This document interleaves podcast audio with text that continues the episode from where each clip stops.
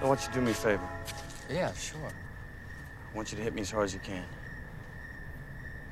What? Let it out. I want you to hit me. Trust me. Come on. Come on, stop trying to hit me and hit me. And now, our feature presentation.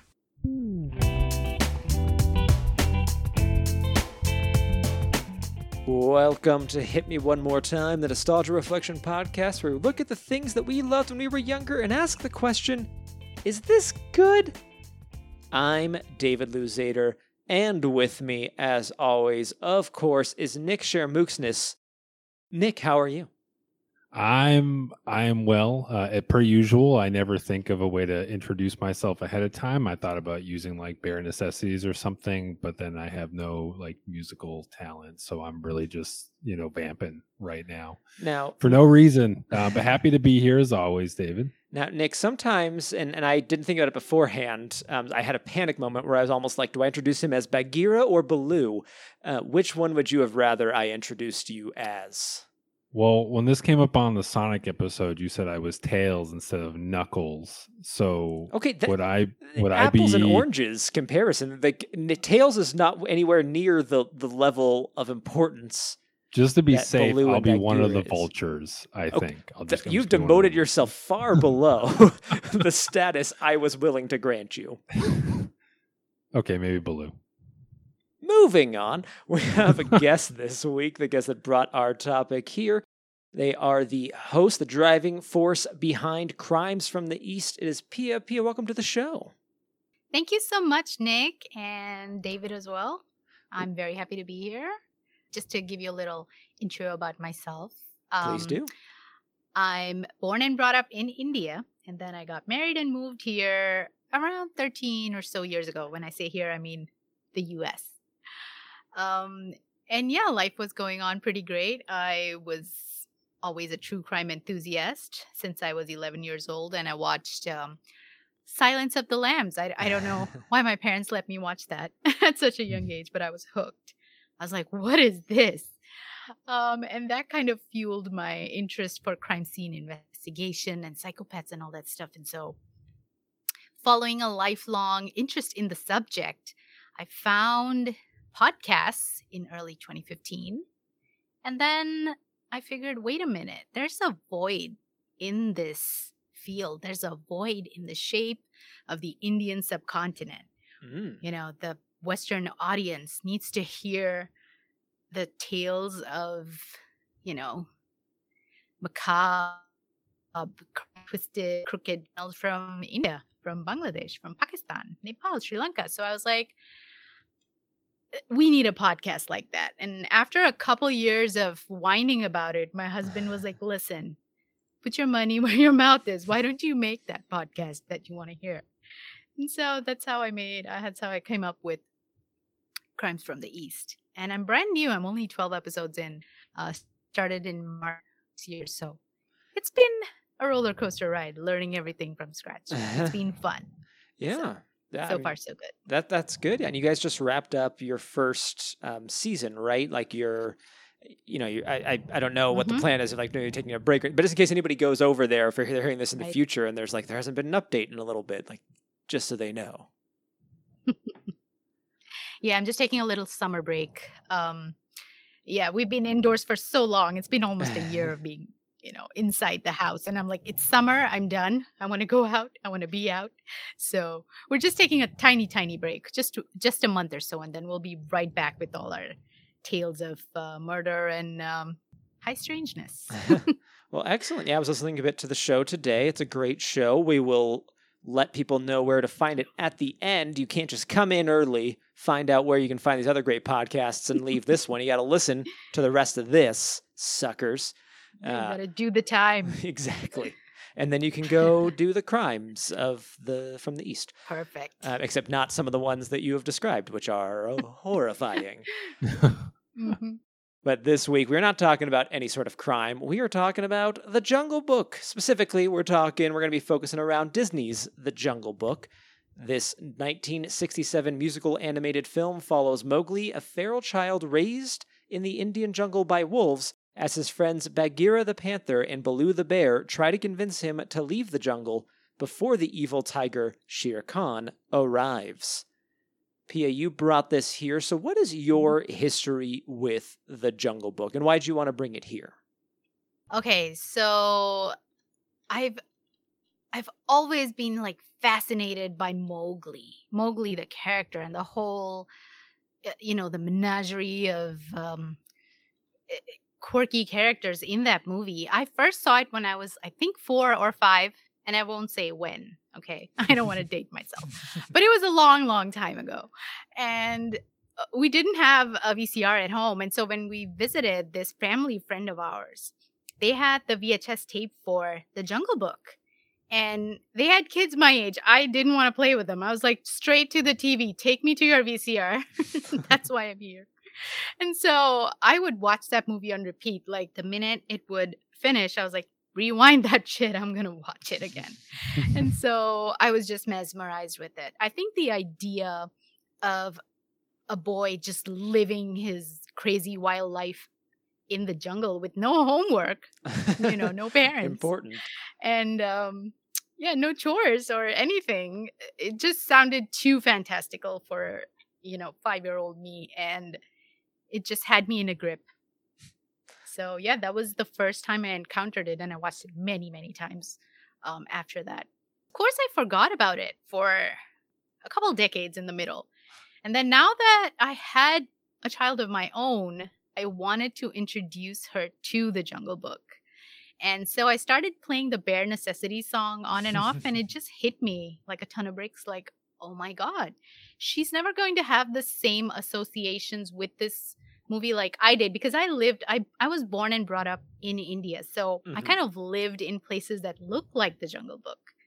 Um, like when I was younger, um, during the summer holidays, I would be swinging on banyan tree roots uh, all morning climbing trees and picking fruit in the afternoon and you know running around with stray dogs and cows that run around that are um, out on the street. So i had a di- very different childhood from what my daughter's gonna have in the us so i was like wow that made me reflect on it real hard. And i watched it a couple times after that and i was like you know what? I need to look further into this. And so I dove into Jungle Book, into Mowgli, um, into Rudyard Kipling and why he wrote these stories, and also what were the real tales or the stories that inspired him to write it. And they were so interesting. And I actually did an episode on this on my podcast. And so I thought, this is so interesting. I need to spread the word about it. You know, not enough mm-hmm. people mm-hmm. in the current generation even know or care about this. So that's why I brought it to you guys. Yeah, I, yeah, and I, I, saw that you had done an episode on that, so kind of a double, you know, plug there. If if you're looking for an episode coming from here, where to start with Crimes from the East, which each one is is pretty self-contained, uh, it seems, so you can probably jump in pretty easily. But that would be a good one coming from here. You know, you, are, you already have the the groundwork laid, and I'm sure we'll we'll maybe hint or talk a little bit about some of that backstory and all that. Um, but we're not going to get into it fully. I'm just I'm just teasing for for your podcast here. Uh, but Nick, do you yep. have a history with the Jungle Book? I watched it when I was a kid. Uh, I remember liking it, and then that's about it. Um, I don't even know if it's one that I ever revisited per se. Um, I mean, like Bare Necessity, I think is a song that I probably, you know, jingle to myself like maybe once a year you know just like the like the little things that you carry with you but like overall jungle book wasn't one of the disney films that like really really stuck with me um or that i've ever had like a, a super urge to revisit. So it was actually kind of cool like i didn't even remember that the film came out in 1967 mm-hmm. um so it was really interesting going back and, and actually watching it again. So i guess we will see what i think in a bit. What about you david? Yeah, pretty similar. This was in the tapestry of Disney films that I watched as a child, um, but not one of the ones that I gravitated more strongly towards. Um, and probably like through the years, you know, saw at various events. Um, Because like a really popular thing to to do in church youth groups is like, hey, you know what movies aren't offensive to anybody? Uh, Disney films. So we'll just go ahead and put one of those on. And I'm sure probably something like like the Jungle Book came up then as well. But it had been a long time since I'd really sat down and watched it. Um, and I and I do have some thoughts. We'll get into all that. But before we do, Nick, can you tell us the world's history with yeah, the Jungle Book? I sure can. So, The Jungle Book was adapted from the novel of the same name by Rudyard Kipling. Can we also just say for a second that the name Rudyard is kind of awesome? It's a pretty good name. Pretty good name. Uh, which was released in 1894. The film was originally spearheaded by Bill Peet, who was hot off the and also unfortunately disappointing, I guess, commercially, uh, the Sword and the Stone film. Walt Disney decided to take on a more active role in the production, and there were many disagreements over the direction of the story, leading to Peet's departure, uh, who is actually can still considered, I think, uncredited in the writing of the film. Yes. Disney then assigned Larry Clemmons as the new writer, insisted that they make the story as straightforward as possible. Uh, Disney assisted with the story meetings, exploring the characters, humor, and sequences, and so on. The Jungle Book would be the last Disney film to have Walt's personal touches, as he would die in 1966. Although the movie was based on Kipling's novel, it strays from the source material in many different ways, including being overall lighter in tone. The film was directed by Wolfgang Reitherman. Uh, there's a million other things we could say about the about the production, which we also might get into. Um, but the film was released in 1967 on a budget of four million and was a massive success with a domestic gross of 11.5 million by 1968, which actually sounds really small by today's standards. That's but was, huge for the 60s, though. But huge for Right. the 60s. Uh, in the years since, the film has been re-released several times and has shown up in various multimedia properties, including, I just felt like name dropping this, the Kingdom Hearts video game Not franchise. the first time we've talked about it here. Uh, and more recently, Disney made a live action adaptation of the animated film in 2016. Uh, unrelated, related slash unrelated. I also know that I think around the same time. First off, I can't believe 2016 was that long ago. Yep, already five years ago. Um, because we're in 2021 now. In case anyone was keeping track, Hi, uh, but future there's also that live action film Mowgli. Um, I don't remember who Yes. made that one. I didn't bother to look it up, but one of those rare, ye- or not rare occasions, but like I don't know, occasional occasions where like two films that basically are the same thing come out in the same year, like Deep Impact and Armageddon, which are always my go-to. Yes, yeah, there was a. I remember when both of these were coming out, um, and one ended up coming out later than the other, but there was like, it, it was really interesting that there were these two live action films going to be based off of the Jungle Book. Um, one of them is directed by Andy Serkis.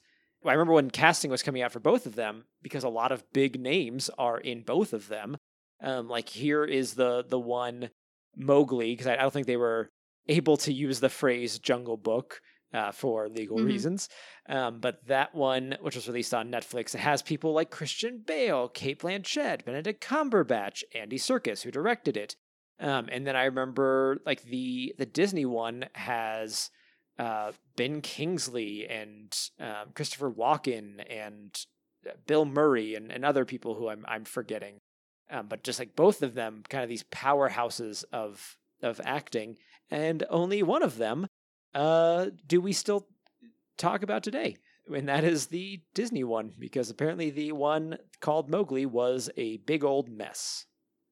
Pia, have you Okay. seen have you seen either of those? The the more recent? I have ones? seen I have seen the live action version uh, from 2016. I saw it in the theater actually. Um, I I thought it was fine. I thought it was a lot more um loyal to Rudyard Kipling's original stories Mm. and not as lighthearted and goofy as the as the 1967 Disney version. So um it, it was interesting. I mean, I missed the original Baloo, you know, he was kind of um ragtag you know, kind of like a drunken sailor almost. I, I I loved Baloo from 1967, but Bill Murray, of course, he did a great job. Mhm. Um, the newer version, um, called Mowgli, by Andy Serkis, who, by the way, for the listeners out there, is Gollum, isn't he? yeah, he's he's Gollum, yeah, and Mm-hmm. uh, ten million other Um, things. Yeah. So another thing he has in common with Mowgli: two weirdly scrawny creatures in loincloths. Um, the inspiration is clear. yeah, I, I can see why he identified with that character and went for this.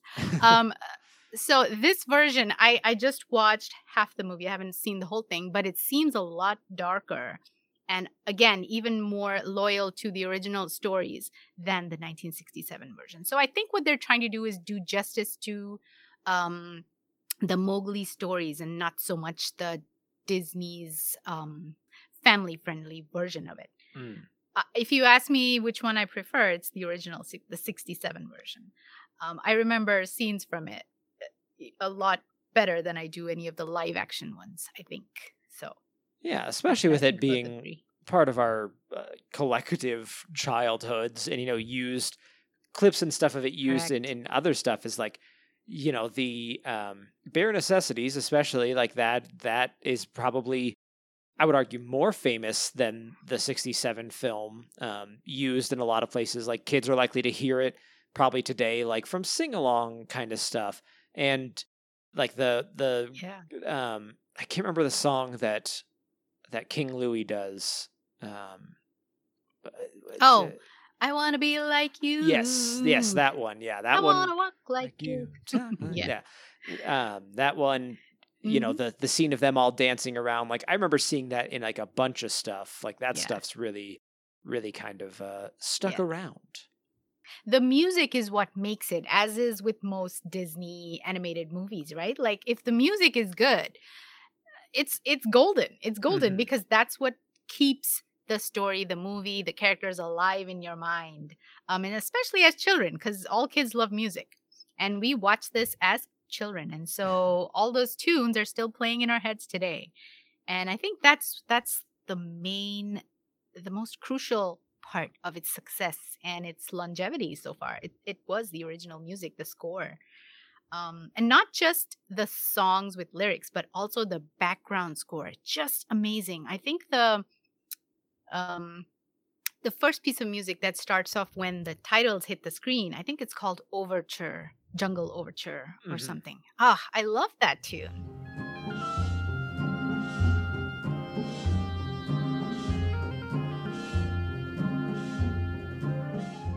Just love it. I want that to be the soundtrack to my life as I'm walking around, you know, making my coffee and just doing regular stuff. I want that to be my my life's background score. So I mean, you, Yeah, you could. You might drive the people around you a little Mhm. crazy, but you know, you could still do it. yeah, I can live out my Mowgli fantasy that way. Yeah, we, Yeah. we mentioned King Louis just a moment ago, and I, I see here, Pia, that you've put in our notes, and this is something I didn't know that King Louis Mhm. was was not in the books, and apparently his song is uh, considered racist by some, which I could see how that could be true. Uh huh. Yeah, King Louis was absolutely not part of the original book. So in the original books, the monkey the monkey group was definitely a big um, chapter in there, and they were called a Bandar-log, which means monkey people or group of monkeys. Um, but they didn't have any leader, and certainly nobody like King Louis. I mean, come on, he's an orangutan. Okay, there are no orangutans in India. They don't. No. Uh-uh. Disney did not do their research. But the character they created was specifically tailored around the musician Louis Steep, I believe his name is, um, who was a very popular jazz uh, musician at that time. And again, his voice acting, his music kind of makes it and sells it, sells his character to us. The lyrics, a little questionable. Like if you look deep into it, especially because it was being voiced by a black actor. Um, some would definitely find this racist, you know, in 2020 and 2021. Because it says it has words like, uh, ooh, I want to be like you. I want to walk like you. I want to talk like you. I want to stride right into town and kind of mix in with the folk as if I'm a normal person.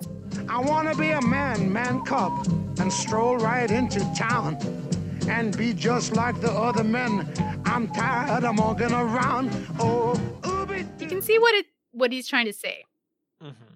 As if he's not already part of the normal, as if he's an other, um, and Mhm. he wants to emulate uh, being a man. So yeah, I, I, I when I watched it, rewatched it recently, I was like, wait a minute, this could be, this could go, you know, this could go either ways. And then I looked it up, and yes, there is uh, some controversy around it being perceived as racist. Yeah, it uh, turns out Disney did not have a, a great track record. And something like that really stands out as well when, like, every other character uh, is voiced by a white person. So something like Mhm. that, where it's like, hey, here's a person of color in the film, but they're singing a song about how I want to be like, you know, I want to, as you said, like all the things that you read. Like it, that Yeah. does strike a different chord when we're looking at it through On top a different lens. On top of which, the character that he's voicing is a monkey or an ape. Yeah. which which was a very popular uh, racist connotation with people of color at that time and so uh-uh disney was they again did not do their homework or due diligence when they were or maybe they did maybe that's what intended they're like hey you know what sign of the times sign seal delivered well, I put was- it in print we're Yeah, good Walt Disney, um, guys, Walt Disney was not a great human being in some respects. He created some things that really influenced our childhoods, but let's just really say the man Mhm. was not a paragon of virtue. That's how I will Mm. nicely phrase it to say wasn't he a was, nazi he was an anti-Semite at the very least. I think he was maybe Okay. a Nazi Mhm. sympathizer, but don't quote me. yeah yeah You heard it here, everybody. mean, Nick I- says. uh, I mean, I don't think there's. If, not saying that anti-Semite automatically equals Nazi, but let's just say that there's a pretty short stone's throw between anti-Semite and a Nazi, right? Like They do have one big thing in common. yeah, Yep. yeah. They both uh, don't like Jews. So it's a whole, it's a whole thing. Anyway, not good people. Walt Disney, the mouse isn't that innocent That's true. Evil, sorry, sick ahead. mouse. Um, yeah, that's and that's an interesting legacy too. I don't know how. I guess it kind of as we're discussing about, you know, like say like the racist undertones of thing like in the Jungle Book. Um, also like Disney, the company Disney, the films is something that is uh, it's a nowadays it's a multimedia and even at the, probably 19, the 1960s it was already a juggernaut in some respects even from disney's humble beginnings supposedly. Um, but now it's just like a multimedia giant that owns a little bit of everything and it's sort of like is there a, a should is there or should there be a consequence to sort of disney? Like this is all like the disney name is still alive and well even if the person walt disney is long gone but you know this is all built because of him and he's kind of a shitty person like is there anything is it just sort of like well he's like the you know he's dead let's move on like disney isn't disney anymore if you know what i mean or like should it still be held accountable Mhm. in some way you That- know That's a big question, and one that I don't know if we're going to unravel here in this podcast. Um, I get, like, I get what you're saying, and I, I don't know. I, I would want to Yeah. like take more time to think on that and like put no, no, yeah, i want you to give me your honest opinion right now off the cuff just kidding you don't have to i, I understand it's just it is Cancel one of those Disney. things that i do think about you know because this is disney i mean i think disney eh, has come up on on our show a lot and will probably continue to come up because it's such a huge part of our childhood right um, but obviously things like the jungle Yeah. book has Mhm. some questionable materials in there and always makes me like as a kid what do I give a crap? Like I think the song with King Louis was like even even when I was rewatching it, like despite maybe some of the problems, like I was still kind of tapping my feet and humming it, and it's a still, catchy like, song. It's a catchy song, which makes it unfortunate that it might have some problematic aspects Oh, to yeah. it. Yeah. Um, but anyway, Well, there's there's there there is a real like the the colonial feel is kind of all over this film. Like one thing that really stood out to me watching it now was the elephants. And the elephants are like marching like they're the army, and they're very like stuffy and very British. And as a kid, it's just like, oh, ha ha, funny, like talking elephants pretending they're like military men. But now knowing the years of colonization in India and what Britain did there, it's like, oh boy, that is a really interesting way to depict those characters. Mhm. Also, Um, one, one almost last realistic, note don't you think? Almost sorry. realistic, you said? Yeah, because for uh, for hundreds of years, uh, when the British were colonizing India, that's that's um, the oppressor, the invader, you know, whoever con- uh, kind of um, put themselves in charge of a nation and its people. And so that was what um, uh, might have been the impression of the Hathis or the what do you call it? Um, were they like a security team in the jungle or something? They were, right? Like um, they were patrolling the jungle, so they were the security detail of the jungle, the watch watchmen, the Right.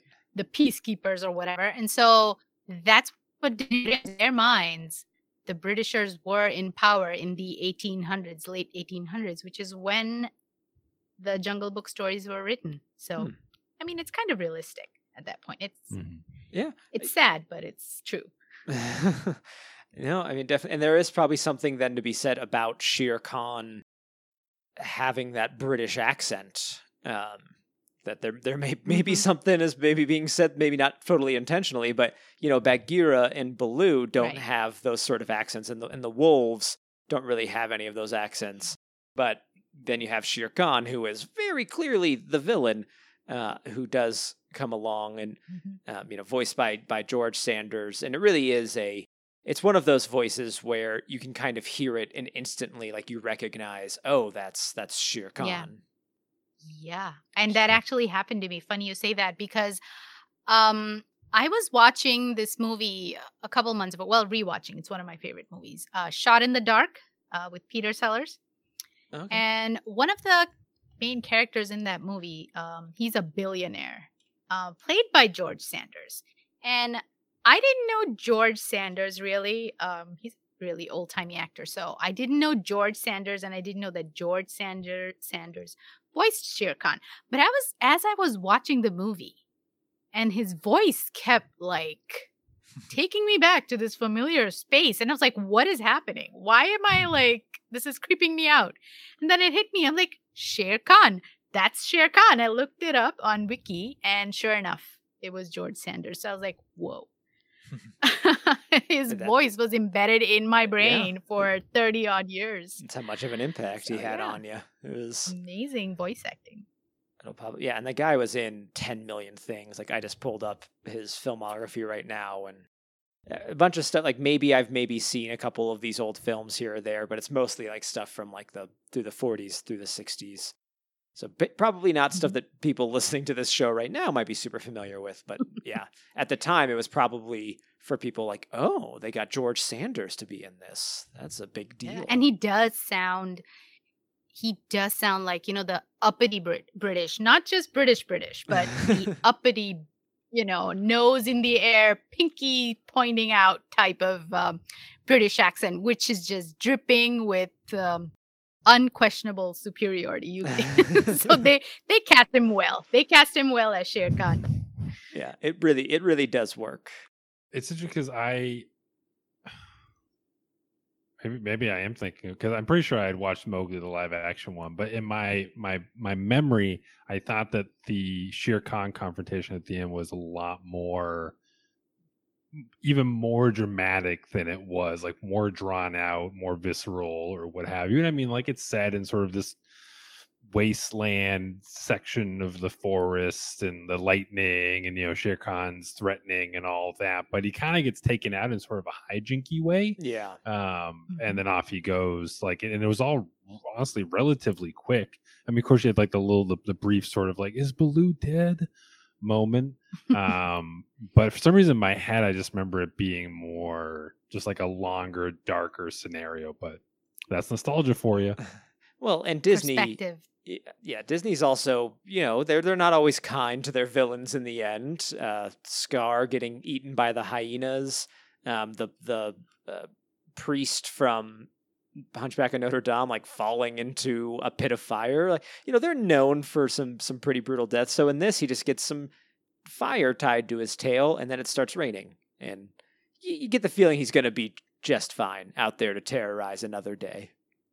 Yeah, and he doesn't actually die um, in that story. Uh, so at least they were true to the original Mowgli stories in that sense, because he does come back. Um, even in part two, there's a Jungle Book part two, and he comes back for revenge in that movie. So he wasn't meant to die in Right. the Jungle Book. I, I one thing since we mentioned the second one, I wanted to bring up because uh, Kaa, the snake, in this one is voiced by the original voice of Winnie the Pooh, and you can hear it. I mean, you can hear it super oh clear. Oh my gosh! Now I can. Say now, what have we here? Oh, it's a man cub. yeah, What the did, did you not ever know that? I I never have knew no that. idea. Yeah, well, when they did the sequel, they had Jim Cummings do the voice of Kaa, and Jim Cummings is has been the voice of Winnie the Pooh for uh, like four, three, four decades now. I mean, the guy's been doing it forever. Do my snake eyes deceive me? Ooh, it's the succulent man cub. So I, I thought that was that was pretty neat. That if they're going to replace the voice actor, um, which obviously they had to because it was like thirty years later, um, but if you're gonna do that, then like it's nice they got the person who's also also replaced him as Winnie the Pooh and probably could like keep the voice pretty similar.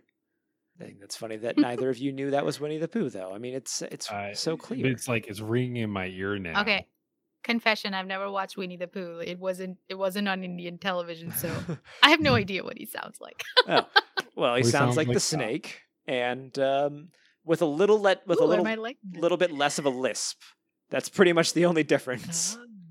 Trust in me. Yes. Oh, I that song. I really liked actually the sequence where um, when Kaa had Mowgli, and then uh, Shere Khan came by and was like trying to harass him, Mhm. like you you know, I know you got something. Like I just like that interplay of the kind of the two antagonists of the film. Because in my head, I for some reason, because it's been so long since I've Mhm. watched this, I was like, oh, the snake and the tiger were working together.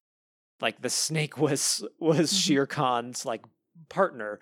But then watching this now, that's just like not the. They're they're Right. both, I guess, villains. They're both antagonists of the film, but they're not ever like together. Yeah, in the original stories, Kaa was not a villain. Kaa was an all-knowing, um, you know, like a wise old Mm. uh, snake that kind of, yeah, it helped the the animals of the jungle. It was not this duplicitous, um, sly, slimy character as you see in the movie. And yeah, that's a very complex character for a children's movie. If you look at it now, um, Right. it's not a he's not a straight up villain. He still ends up kind of helping Mowgli a little bit Mhm. um, by misdirecting Shere Khan. So yeah, it's a very complex char- cha- character to put into what was supposedly a very family friendly children's movie. So yeah, I remember being scared by Kaa, Kaa as a child. I was very scared by Kaa. well, snakes are just like scary as a kid, in sort of a way that like tigers are scary. And well, I mean. For us here in America, I will say ti- the, the the possibility of running into a tiger is is phenomenally low. Zero. it's yeah, unless you go to a zoo Back and, then. and, and have a, a real accident. Well, uh, if you watch Tiger King, That's true. you'll know that there are now ten thousand tigers in the U.S. Okay, Yeah, and wandering the like maybe streets. two thousand in India, maybe two thousand in the wild in India. So oh, that's yeah, oh, now your yeah. chances of encountering a tiger are much, much higher in the US than in India. But my chances of running into a boa constrictor are probably about the same. Especially in Florida, maybe. That's the perfect place to shoot the Jungle Book, I think. You know, out in the swamps, in the bayou or whatever. Just shoot the Jungle Book there. This time with an American child. Jungle Book 3. I'd love to watch that. That that'd be pretty perfect. I have a little um, tidbit to share with you. Oh, so, please do. the vultures so the vultures right they were if you look at the 1967 movie the way that they're drawn out you're you're expecting it to be the beatles right Mm-hmm. the shaggy hair the blonde the Oh. b- one who kind of looks like ringo and you're like these look very much like the beatles and they are voiced by british actors but they don't sound like the beatles and you'd wonder what is going on so when it was drawn out they were meant to be voiced by the beatles Mhm. but they just straight up refused they refused they were like we're not doing this and so they had to kind of um they had to kind of um bring in other voice actors to do the job. And so there's kind of a dissonance with what you're seeing, expecting, and what you're hearing. So yeah, that's Yeah. a little tidbit. especially because one of them is still definitely doing a like George Harrison voice, and that's that's something like when I when I was watching it, I was like, oh, these are supposed to be the Beatles, um, like obviously, and I and I I went and looked it up and like read that whole thing about how. Um, like I, I think I think like they had approached their agent and their agent was like, "Oh yeah, that sounds great," and then he took it to the Beatles, who were, as you said, like, "No, we're not going to do that," and they No. they like they even had a song they were going to sing but they ended up changing it to that like barbershop kind of quartet song that they they end up doing to make it a little bit more they, they- I, appreciate that they'd Yeah. not then turn around and try to just be like but it's the fake beatles it's like going to chuck e Mhm. cheese and you know the animatronics will now sing The for you Beatles. Oh my gosh, those animatronics. i know they haunt your dreams nick I, I it's not been that long since I was at a, a Chuck E. Cheese, and it, it's still disturbing. you just hang out at chuck e cheese's these days no, no. Okay, I, I volunteer for Big Brother Big Sister just in case the world needed to know. So I was there with my little. I'm not a weirdo. I I love going to Chuck E. Cheese just to play the video games. I'm a huge video game fan, and I was like, yeah, yeah, I'm with with, with some kid, whatever. Just let Sure, me play. it's, uh, it's over there My kid, but whatever. I, don't know, th- th- their name's something. Something. One of these is mine. Leave me alone. So there was in the 90s, uh, this is related to this because there was something called Club Disney. And um, Defunctland, which is a great YouTube series, the Defunctland has a great series on, on this. They were supposed to be kind of a uh, not so much Chuck E. Cheese, but it was like like you go in and there's all these activities and there's like play centers and all the stuff that your kid can do. And they had to have like a policy of like you have to bring a kid with you um, because they knew like I mean people with Disney and also just weirdos in general. They're like we're not just gonna let anybody kind of walk in off the street and just hang out here at Club Disney. Like you have to bring you have to have a kid that is in your care. your kid is your entry pass. Yeah, exactly. Nice. I see here. I see one thing that we had in the note. We've we've mentioned. I probably should have mentioned this at the beginning, but you you put here, P, about Mowgli, the meaning and the pronunciation. Uh, mind shedding a little bit of light on that? So even in my own episode, I mentioned this right at the end or somewhere near the end. So it you kind of, you know, reflect on it. So the name Mowgli, we've been saying it wrong this whole time.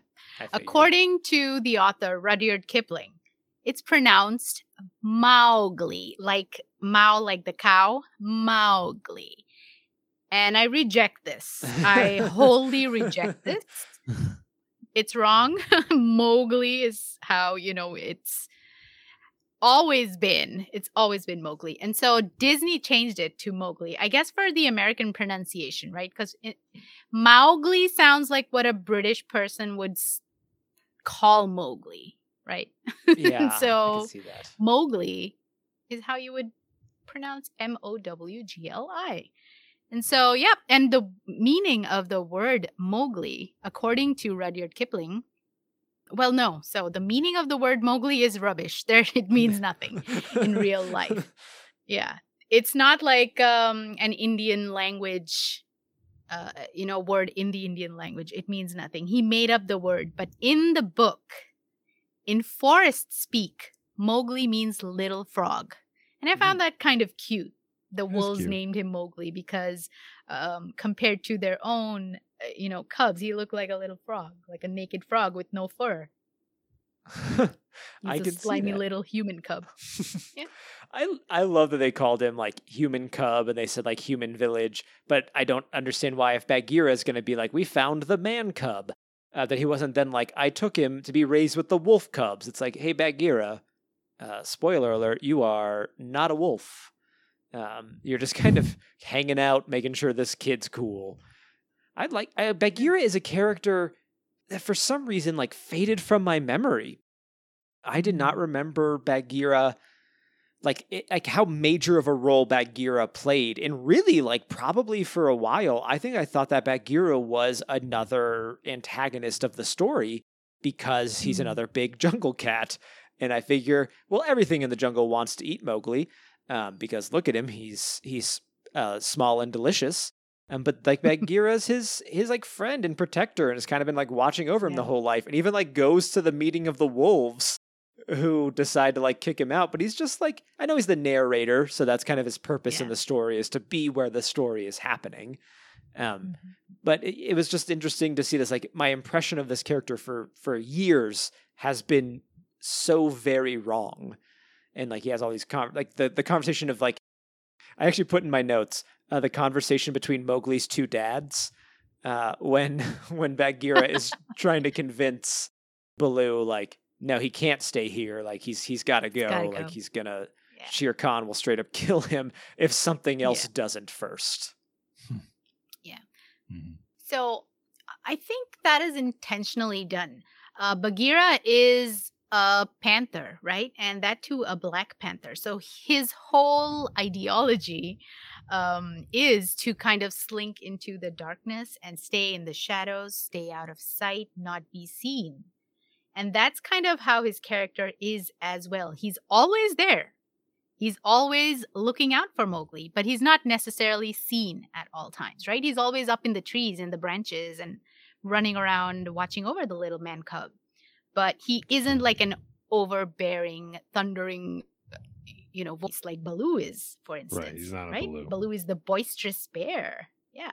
He's the So, fun dad. Bagheera's kind of like, yeah, he's the fun dad. And Bagheera is kind of like the wise old uncle who kind of stays in the shadows and gives you, you know, solid uh, uh, uh, life advice and then you never take it. And you're like, nah, you don't you don't know what you're talking about.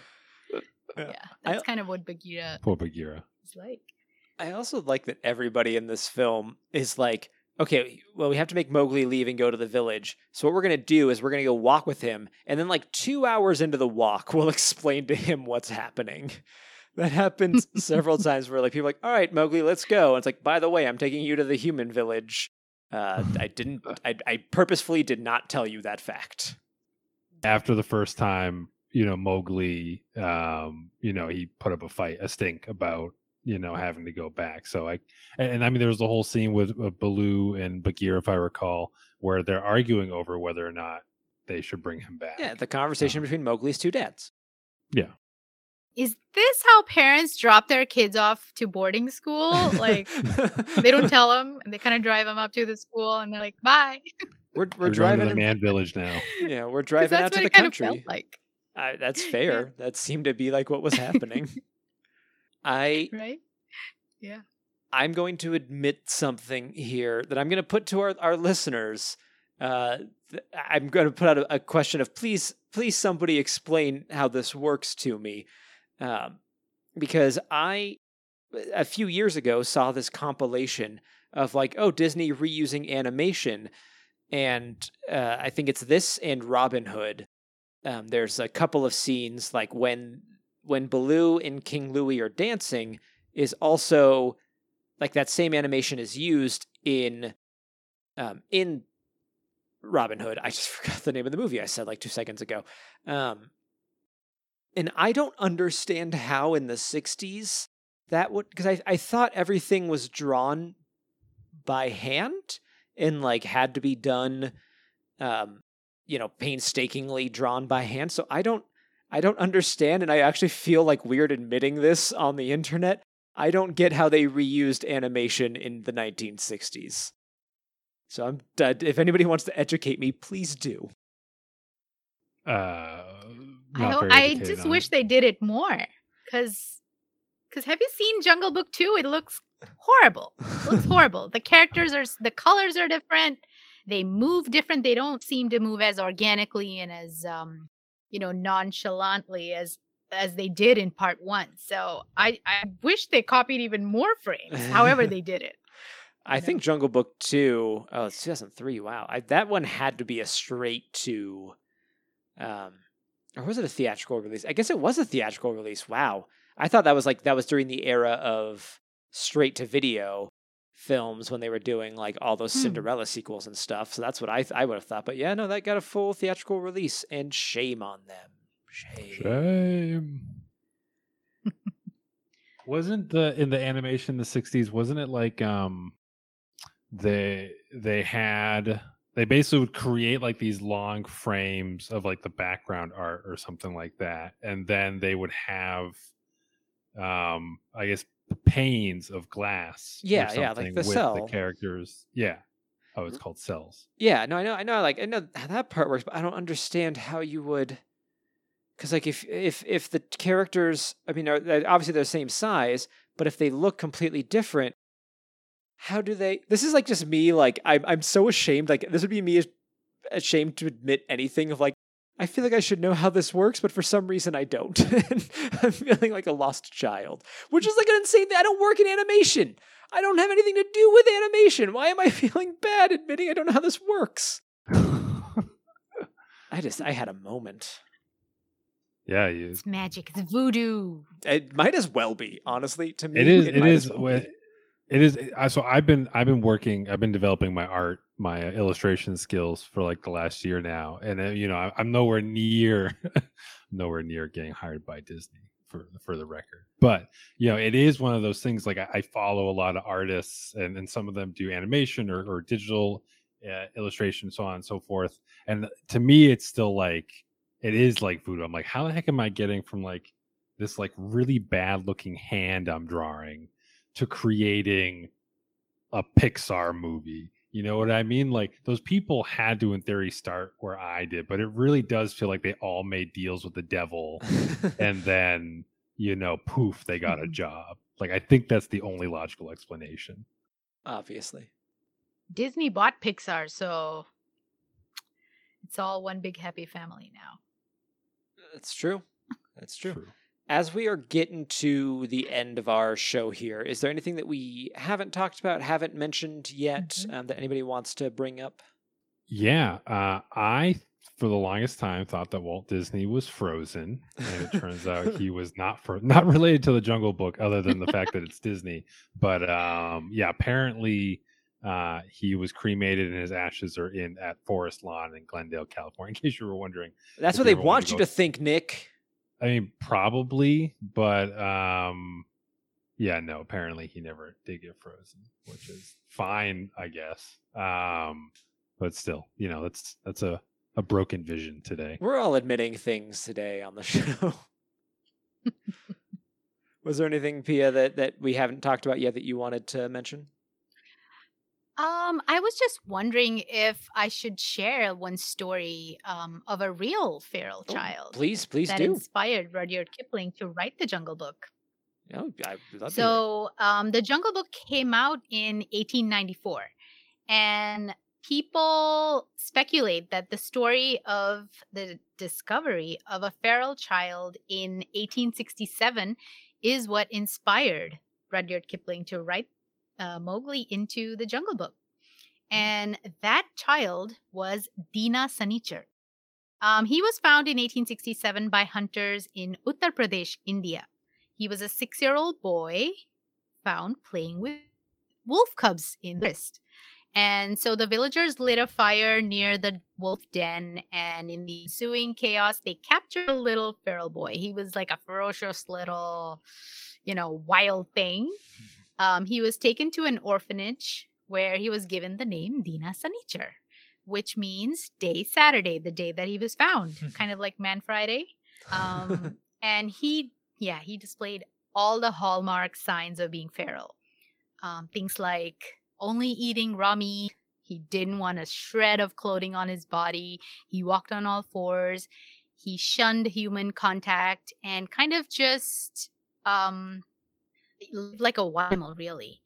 Um, although he did have sparks of coherence now and there. So his caretakers had some hope that they'll be able to rehabilitate him. And unlike other feral children who were also found at that time, who usually died within a couple of years of being found, probably because of all the raw meat they had been eating, you know, about Mhm. worm infestations. Yeah, this guy actually survived for another 28 years um, somehow. And he died of the one thing, the one modern human um, trait that he picked up. He died from TB or tuberculosis from chain Oh, smoking. no. So Ah, we got him. We got him. Disease. Well, so yeah. Always, always good. That's super interesting. um, no, thank you for sharing. Like I, Yeah. It sounds like there's this whole history of feral children that I, because you you know you, you you hear about it as like a legendary thing. Um, the whole like oh you were you Right. raised by wolves, but you don't ever actually like. I think there's a Mm-hmm. dissonance of like you don't actually think that happens. You know, you don't think that kids were actually raised Yeah. by wolves, but uh, it happened. There's one out there, or was one out I there. I think it's re- it's repeated so often in all kinds of um, mythologies and origin stories, like that of the city of Rome, Yeah, Romulus, and Remus, Mhm. also raised by.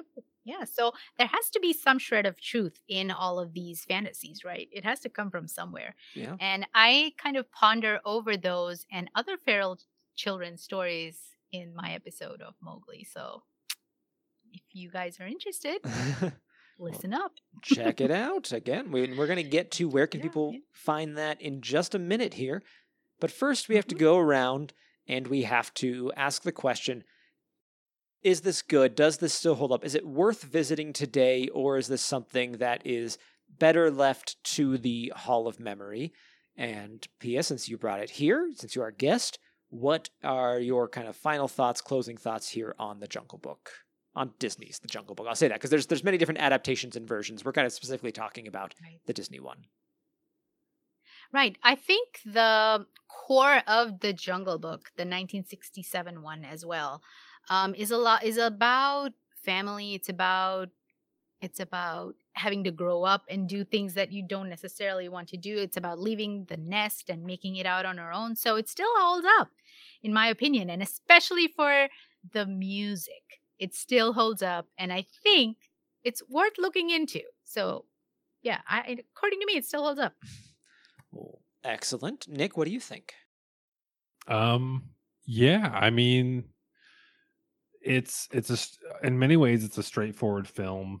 Um, you know, obviously there's some of the problematic elements are are dated, um, but animation wise, you know, it's still incredibly polished. Um, I mean, I can't say like for the time. Like, I mean, I think in the last hundred years we've been churning out some pretty decent animation when you have a good budget. Uh, so I mean, the Jungle Book it definitely uh, services that. Um, it's simple. The songs are fun. The characters are you know overall engaging. Um, now that I've watched it again after so many years, am I personally like, is this going to somehow end up on like a rotation of films that I'll absolutely check out? You know, some between somewhere between now and the rest of my life. Uh, I don't know um, but that doesn't mean that I, I'm not going to recommend that other people don't check it out if they've either been on the been interested in revisiting it for a long time or maybe haven't seen it and just want a little piece of you know Disney history uh, checked off their list. And I say you know give give the Jungle Book a shot.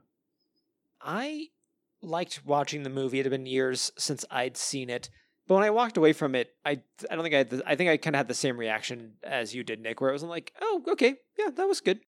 That didn't change my life in any sort of significant way. I wasn't like, oh man, this is the movie that I've I've been missing. Why haven't I been watching this? It's a, a film that um I would have no problem showing to my kids, and that's probably going to be like the next time that I watch it. So I'll say is like as far as people who are adults listening, if you want to check it out, like there's there's nothing for me to say like, "Oh, stay away from it." No, it's really bad. I mean, the music's still great, the animation holds up. Um it's obviously aimed at children and it's very successful in that in all the ways that we've talked about because parts of it too it's like the plot is really loose they're just trying to get Mowgli away from Shere Khan, and he has all these kind of adventures with these animals along the way, and it's it's very fun and entertaining. But it wasn't maybe like gripping and deep. And I'm, I'm not saying it like the fact that it's so simple as a bad thing. I'm saying it more in the fact of like this is very clearly a kids movie. It is very successful as a kids movie, and me now as an adult, probably the next time I will watch it will be when I have kids. It's not a condemnation of it at all. Um, it's one of those few things where it's like I wouldn't mind actually if my kids were watching this and I had to see it. Um, I say that now until, like all children, they're going to watch it 8,500 times. And if I have to hear uh, Bare Necessities one more time, I'm going to, you know, go down to, to the Walt Disney Studios myself and destroy every copy of this movie that ever exists. But that's for future David to worry about. At the current moment, having a great time. Pia, thank you so much for being on the show today. Thank you guys so much for having me on the show. Um, just as kind of like a parting thought on this, this is the only movie by Disney featuring characters from India, and none of them are princesses. So I will forever stand it. Um, and with that, I say thank you so much for having me on the show. Oh. I had a great time. Thank you so much for being here. And where can we've talked about your show a bunch? It's great. People should check it out. Um, it's people are, you're going to learn things that would never be taught to you in in America. So it's a really great way to broaden your horizons, learn new stuff. But where, Pia, can people find it?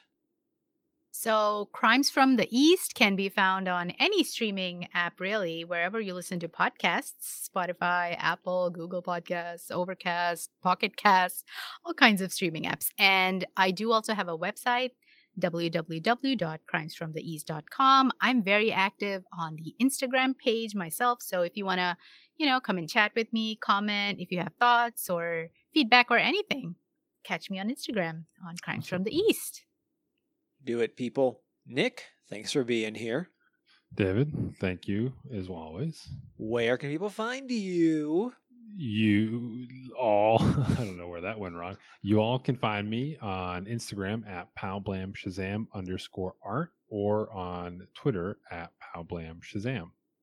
And if people want to find me, that's Davluz, D A V L U Z, Twitter and Instagram. You can find me there. You can find the show on social media at Hit Me One More Pod. And hey, also, if you're feeling generous, support us on Patreon. You'll get some great bonus content and a lot of great other bonus stuff. We would really appreciate it. And uh, if you're not in a situation to do that, we totally understand. You can also just rate and review us around the internet, Apple iTunes, or Apple Podcasts, I guess as it's called this day. Um, Apple Podcasts would be the, the best place for you to do that. So if you are so inclined, please head on over there, give us a five star review, leave us some words, and we'd love to hear from you. Listening audience, thank you so much for being here today. We do this show for you. We do this show because of you. Remember, you can't move forward if you're always looking back. We'll see you next time.